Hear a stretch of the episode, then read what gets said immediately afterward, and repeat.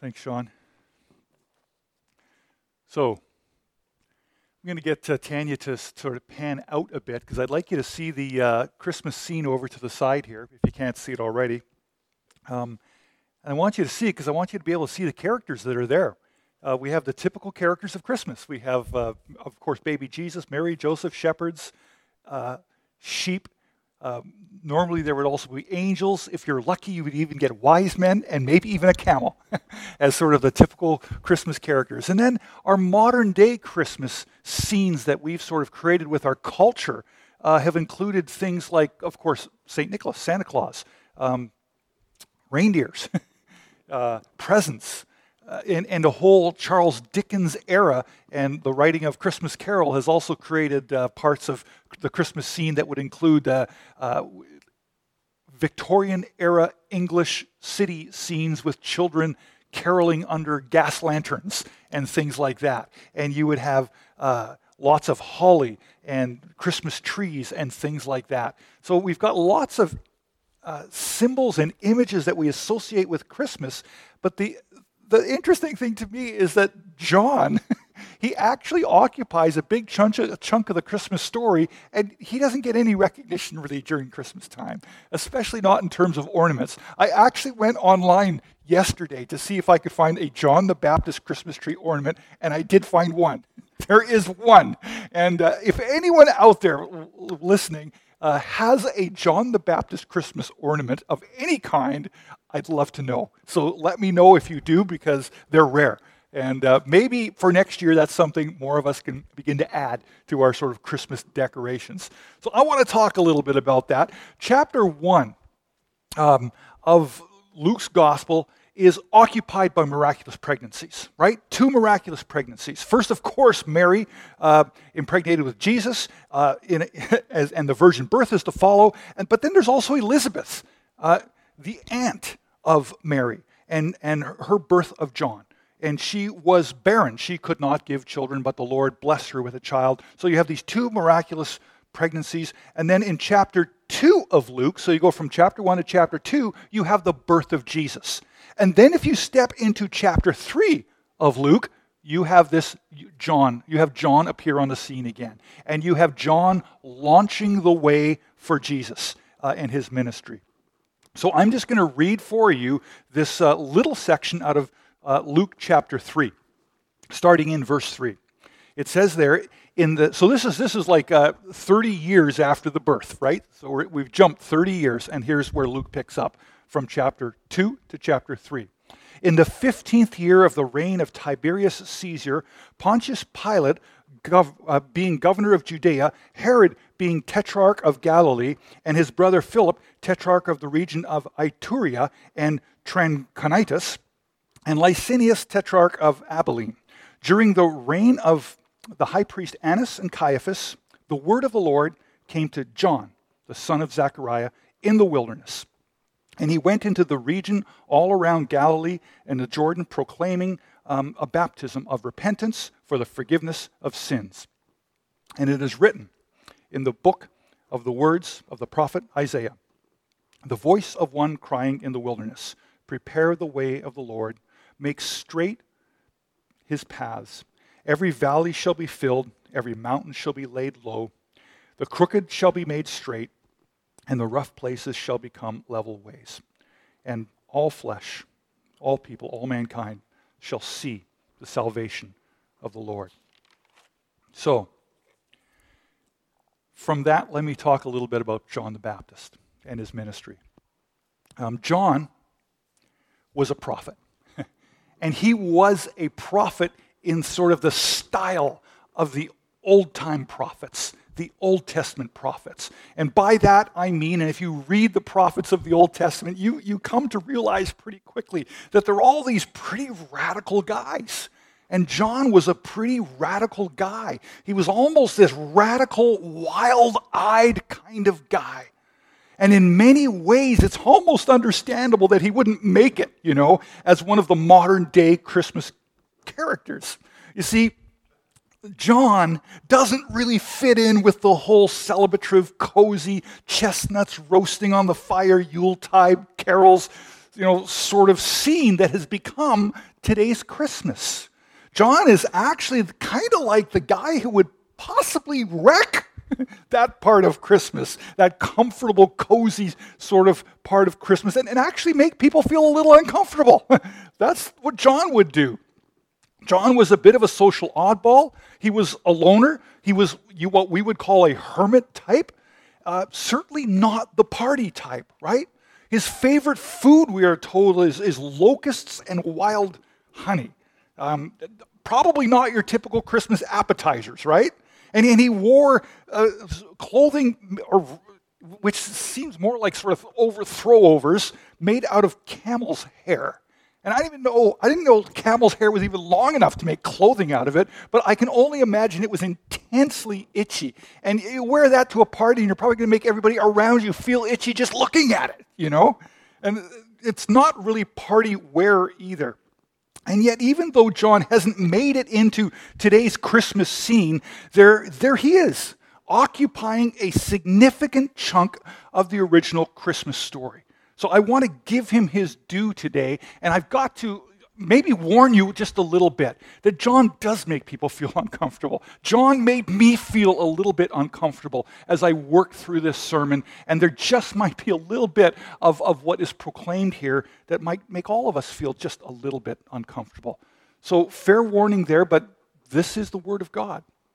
Um, so, John's role was to prepare the way for the Lord, to make paths straight, right? To make these crooked paths straight so that, so that we and all of mankind will be able to recognize, we will be able to see the coming of the Lord's salvation in Jesus, the Messiah. That's his job, to make it so that we can pick up on that, really. That's really what it was all about. What John does is he tells us how to prepare for the coming of the Lord. In a sense, he tells us how to prepare for Christmas.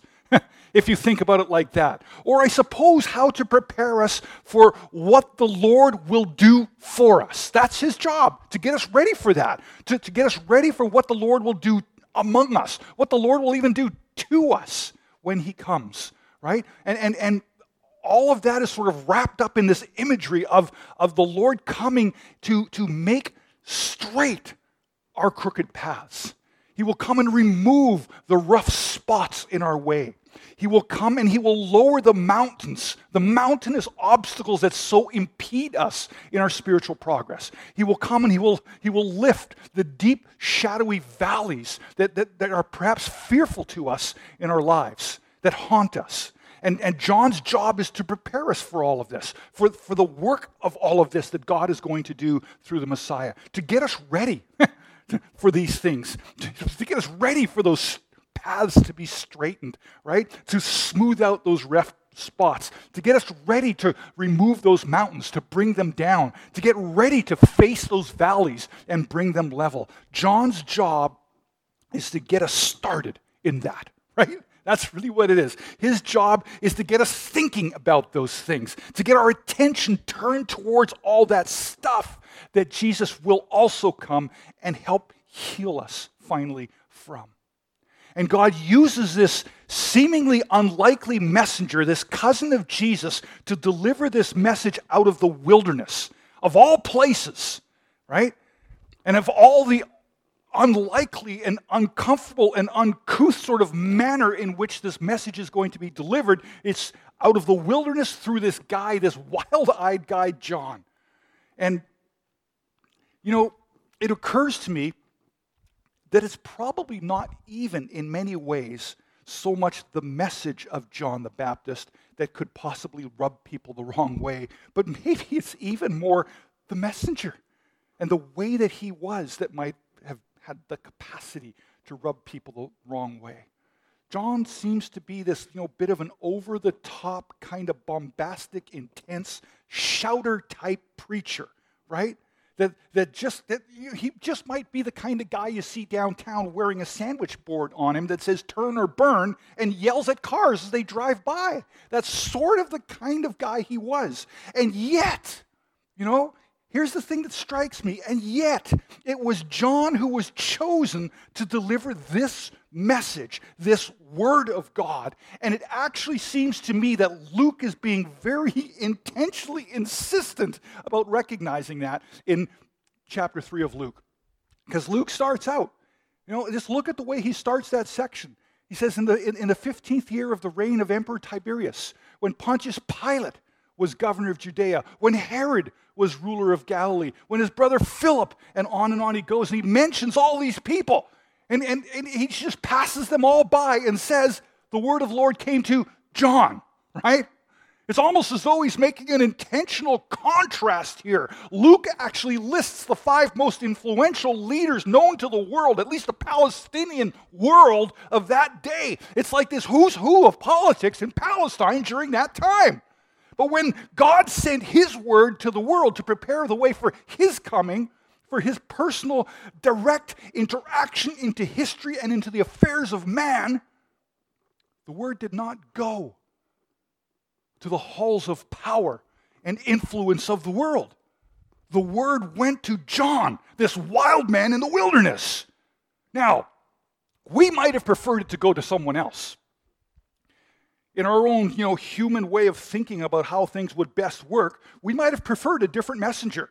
In fact, maybe we would have thought, maybe some people would have thought, you know, it would have been really good if, if, if it actually went to Caesar Tiberius.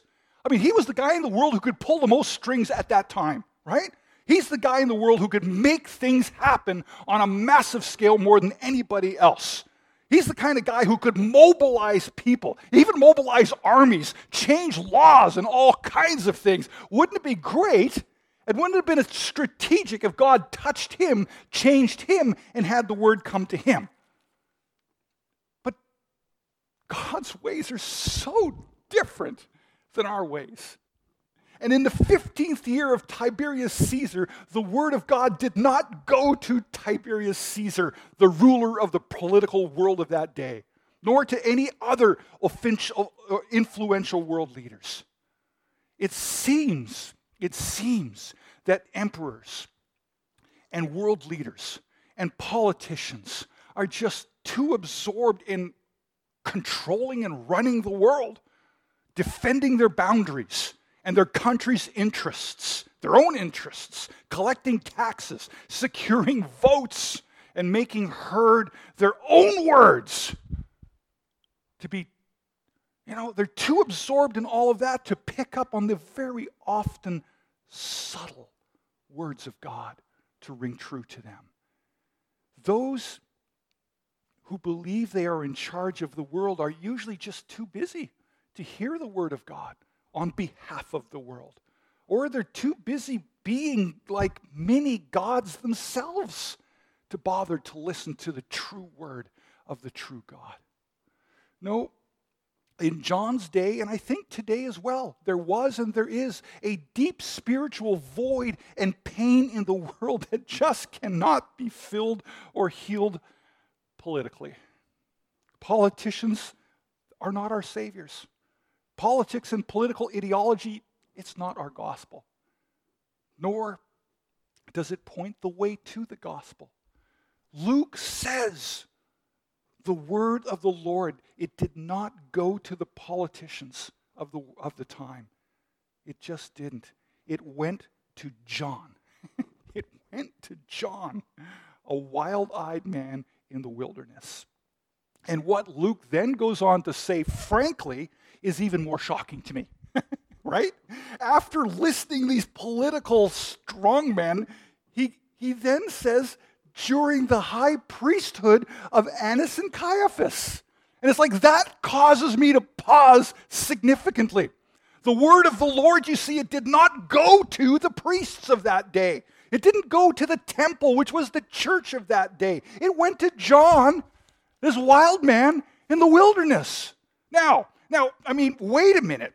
People like Ananias or Annas and Caiaphas, don't they handle the holy things in their world? Don't they think the holy thoughts on behalf of people? Don't they perform the holy rituals? And, and yet, this critically important Word of God to prepare the way for the very coming of the Lord. It didn't go to them. It didn't go to them. Even Annas and Caiaphas, if, even, if, even if they were becoming just too political in their role as high priests, and they were, surely there must have been some priests who were righteous and who were true to God's calling. Wasn't there? And, and why didn't this word go to them? You know, it's, it's one thing for me to take a poke at politicians and the rulers of the world, but these religious guys, these professional temple church people, well, I have a job like that. You know, that's kind of like what my job is. And that strikes a little close to home. I'm one of them in many ways. And this troubles me. Like the priests in the Bible, people today expect people like me to proclaim the word of the God, to have the word of the God, to receive the word of God, to receive that word and to speak that word and to prepare the way for the Lord so that we can benefit and be comforted by his drawing near to us. That's my job, right? That's my don't mess with it. That's my job. Especially you wild-eyed guys in the wilderness, don't mess with it. That's me. That's mine. But again, God doesn't really work like that. God doesn't adhere to those kinds of rules. Especially, by the way, when we make professions out of those things. Professions out of things like hearing and receiving the Word of God, and then become possessive about them. Then it definitely doesn't work like that. When it becomes my job. So hands off, especially loud, wild guys in the wilderness especially guys with sandwich boards down at the street corner, right? And I can tell you, unfortunately, I can tell you only too well how possible it is for a minister of God to go through the motions and to act and to look religious, to be able to find the right passage in the right book of Scripture at the right time, to utter the right prayer for the right occasion, to speak some appropriate words at the appropriate time, but, but, to have it all come from here and not so much from here. I know that can happen because I've done it.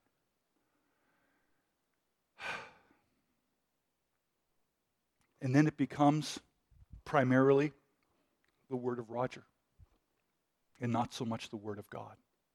And in doing that, it misses the true heart and the true spirit of the Word of God and how God desires to work in us and among us.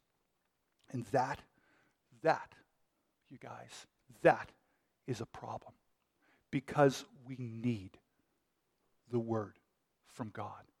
We need the Word from God and from God alone, and we need it desperately.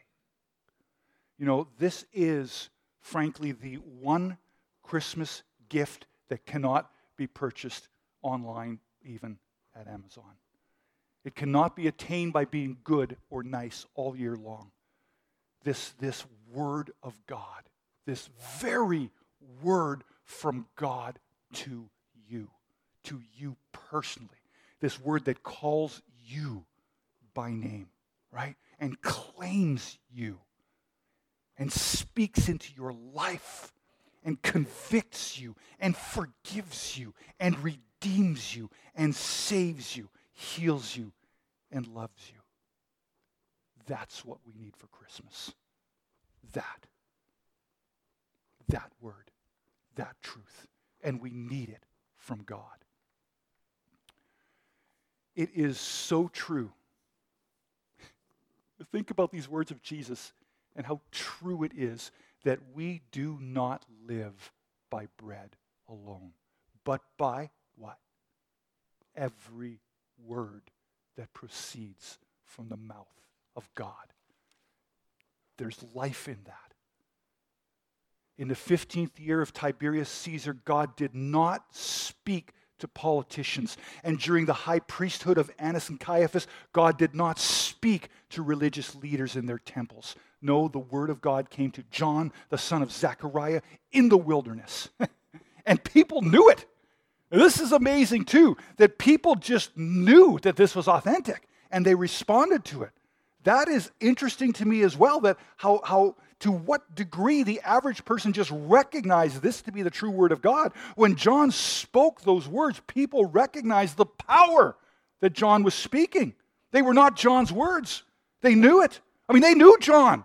They knew this guy. They knew what a loner he was. They knew what an out there kind of person he was. And it's almost like maybe that's why God chose him. You know, because when he speaks and these words of God come out, they go, That's not John. Wow, that is way beyond John. That's incredible. That's God. That could only be God. And when John spoke in the wilderness, it was crazy. Farmers left their plows in the fields to come and hear. Merchants left their shops to come and hear. Everybody came to hear this strange prophet crying out. He didn't just speak, he was crying out that God was at hand and that they needed to prepare for his coming, that it was time. You guys, it's time for humility and repentance it was time to straighten and level crooked and warped ways. And the people knew it. They just knew it that God was calling them by His very word, and that God was coming near to help them do these things by His very Spirit. And that the things that they couldn't straighten out or fix or level, that God would come and help them to do it and do it for them. And when people know, and when people believe, and when people sense and feel that God is near, and when people hear God's very words and know that they're His words, right? And, and, and, and when those very words get inside of them and penetrate them beyond their eardrums, beyond their minds and into their very souls, dividing, what does Scripture say? Dividing soul and spirit within them. Man, when people get to that point of understanding and hearing the God, God's word and God speak to them personally, they cannot go on living in a normal, disinterested, half hearted manner anymore, right? When you know that God is coming near to you and His word is penetrating deep into you, it sets things to right inside of you. It begins to move roadblocks to your heart. it does. And when you know and can hear that God has something to say to you, something about Himself to you personally, something about yourself something about the life that He has created for you to live, the purpose that He has created for you to fulfill. And when you hear that and know that, you just cannot pretend any longer that you are the final authority on anything in life anymore. When God enters the scene of our lives, things change. That's my point, I guess. Things just change. Realities and whole foundations shift critically shift. And God is coming. Well, that's the message for today, for this morning. God is coming. He's always coming in the process of coming.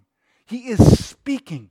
He's always speaking. Are we listening? Is really the question. He's speaking. Are we pausing enough to listen? He, he desires to draw near. And as he does draw near. As we listen and as we hear and as He draws near, the valley of shadow will be lifted. And the mountains of pride will be leveled. God is coming and He is untangling the crooked ways. And He will smooth out those rough edges in our lives. So prepare. Prepare the way of the Lord. And you know how to do that? it's, it's, I spent a lot of time thinking about this this week. How do you prepare the way for the Lord?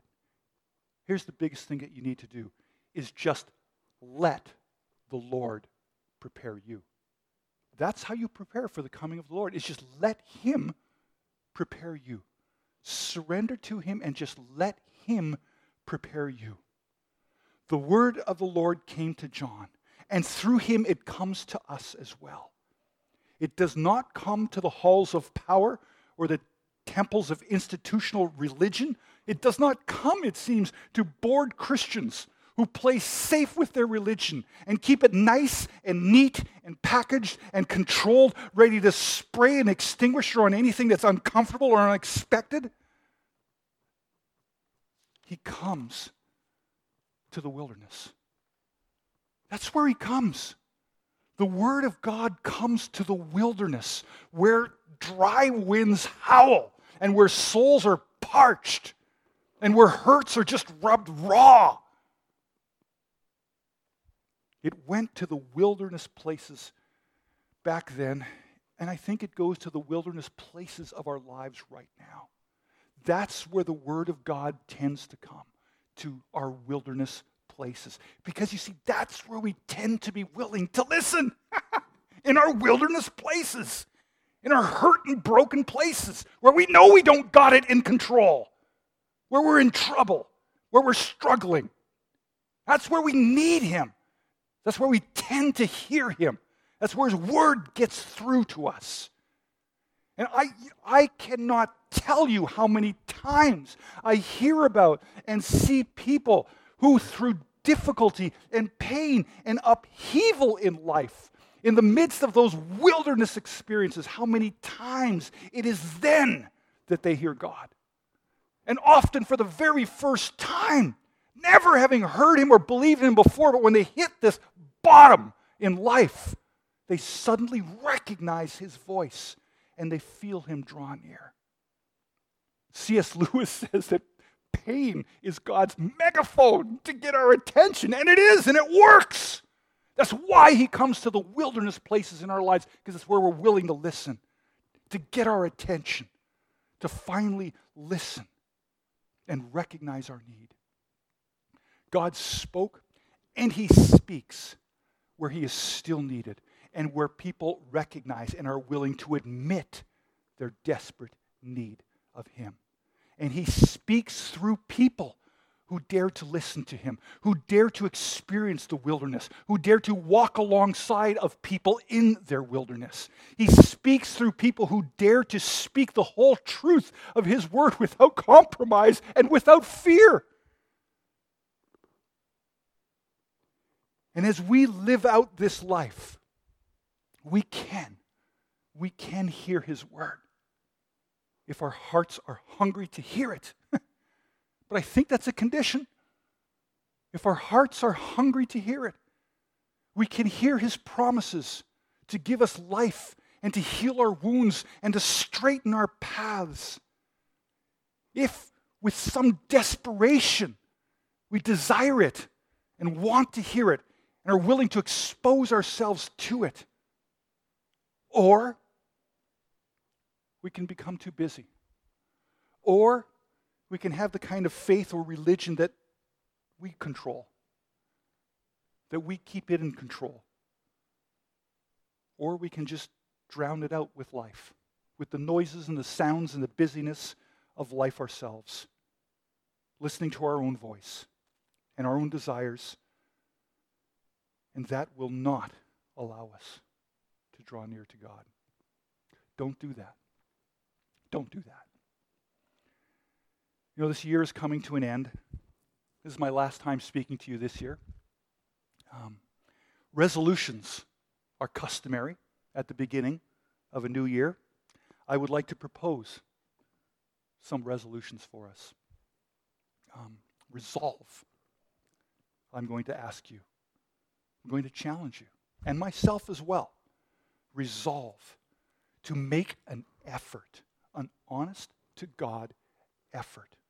You know, as this church enters into a critical time in its history, I'm asking this church, all of us, myself as well, resolve to make an effort. For many of us, it'll just be a renewed effort. For some of us, it's even just carry on the effort you're already in because you're already there. And for some of us, might be, you know, I've never really stepped into this very much. I need to make a, a first time effort here. Make an effort to hear the Word of God. I'm going to give you a few things that are going to help you do that. This is how we give ourselves to God. The Bible, prayer, and listen. That's the first thing. Read your Bible. Be in the scriptures. Read them. Soak yourself in them. Soak your own life in them. But you need to pray while you do that too. Scripture and prayer, they have to go together. They have to. They absolutely have to. It's not scripture, oh, and then maybe I'll pray too. It's, it's got to be prayer and scripture, scripture and prayer, prayer and scripture, scripture and prayer. They've got to mesh together because that's how that word penetrates us, is through the prayer as well. I, I had a friend who read the Bible for quite some time before he was a Christian and never understood a thing of it. And he finally went back to the guy who told him to read the Bible, and he says, I, it just does, doesn't mean anything to me. And the guy said, Well, did you pray before you read it? He goes, No. He goes, Well, you got to do that. He goes, You go home and try once more. Pray and then read it. He did, and it's like the lights went on profoundly for him. He was reading something he just had never read before, even though he just read it. It just it changed everything. Prayer is intended to be digested with scripture and scripture with prayer, the two together. And then listen. That's the other thing. You got to listen too. If God's going to speak to you, you got to be listening. Pause to listen. Expect to hear. Include that as well. And then one other thing I'm going to ask you to do is resolve. Resolve to humbly practice confession and repentance. That's critical. That causes God to draw near too. That's preparing the way. Confession and repentance. In its simplest terms, here is what that is confession and repentance is simply to say sorry when we are wrong to God and to work with God to leave behind that thing that we're sorry for. it's that simple. It's that simple. Say we're sorry when we're wrong and where we're wrong, and work with God to leave behind those behaviors that we are sorry for. That's it. And life will be better. And God will draw near. Confession and repentance in simple humility is what opens up the way for Jesus to come and straighten our crooked ways and smooth and soothe our rough and raw, painful spots and to move the mountains that are crushing us and to give us peace and hope in the midst of a dark and fearful, shadow filled world of valleys and uncertainty and anxiety. It all starts really with this humble confession and repentance. Resolve, I'm asking you to consider. Resolve to practice those things at a deeper level in this coming year. And again, don't ever get stuck. Don't ever get stuck in the trap of thinking, well, if I can just sort of get my life cleaned up more, then I can step into those things. Don't do that. Just step into them. That's how your life gets cleaned up, right? Just come as you are.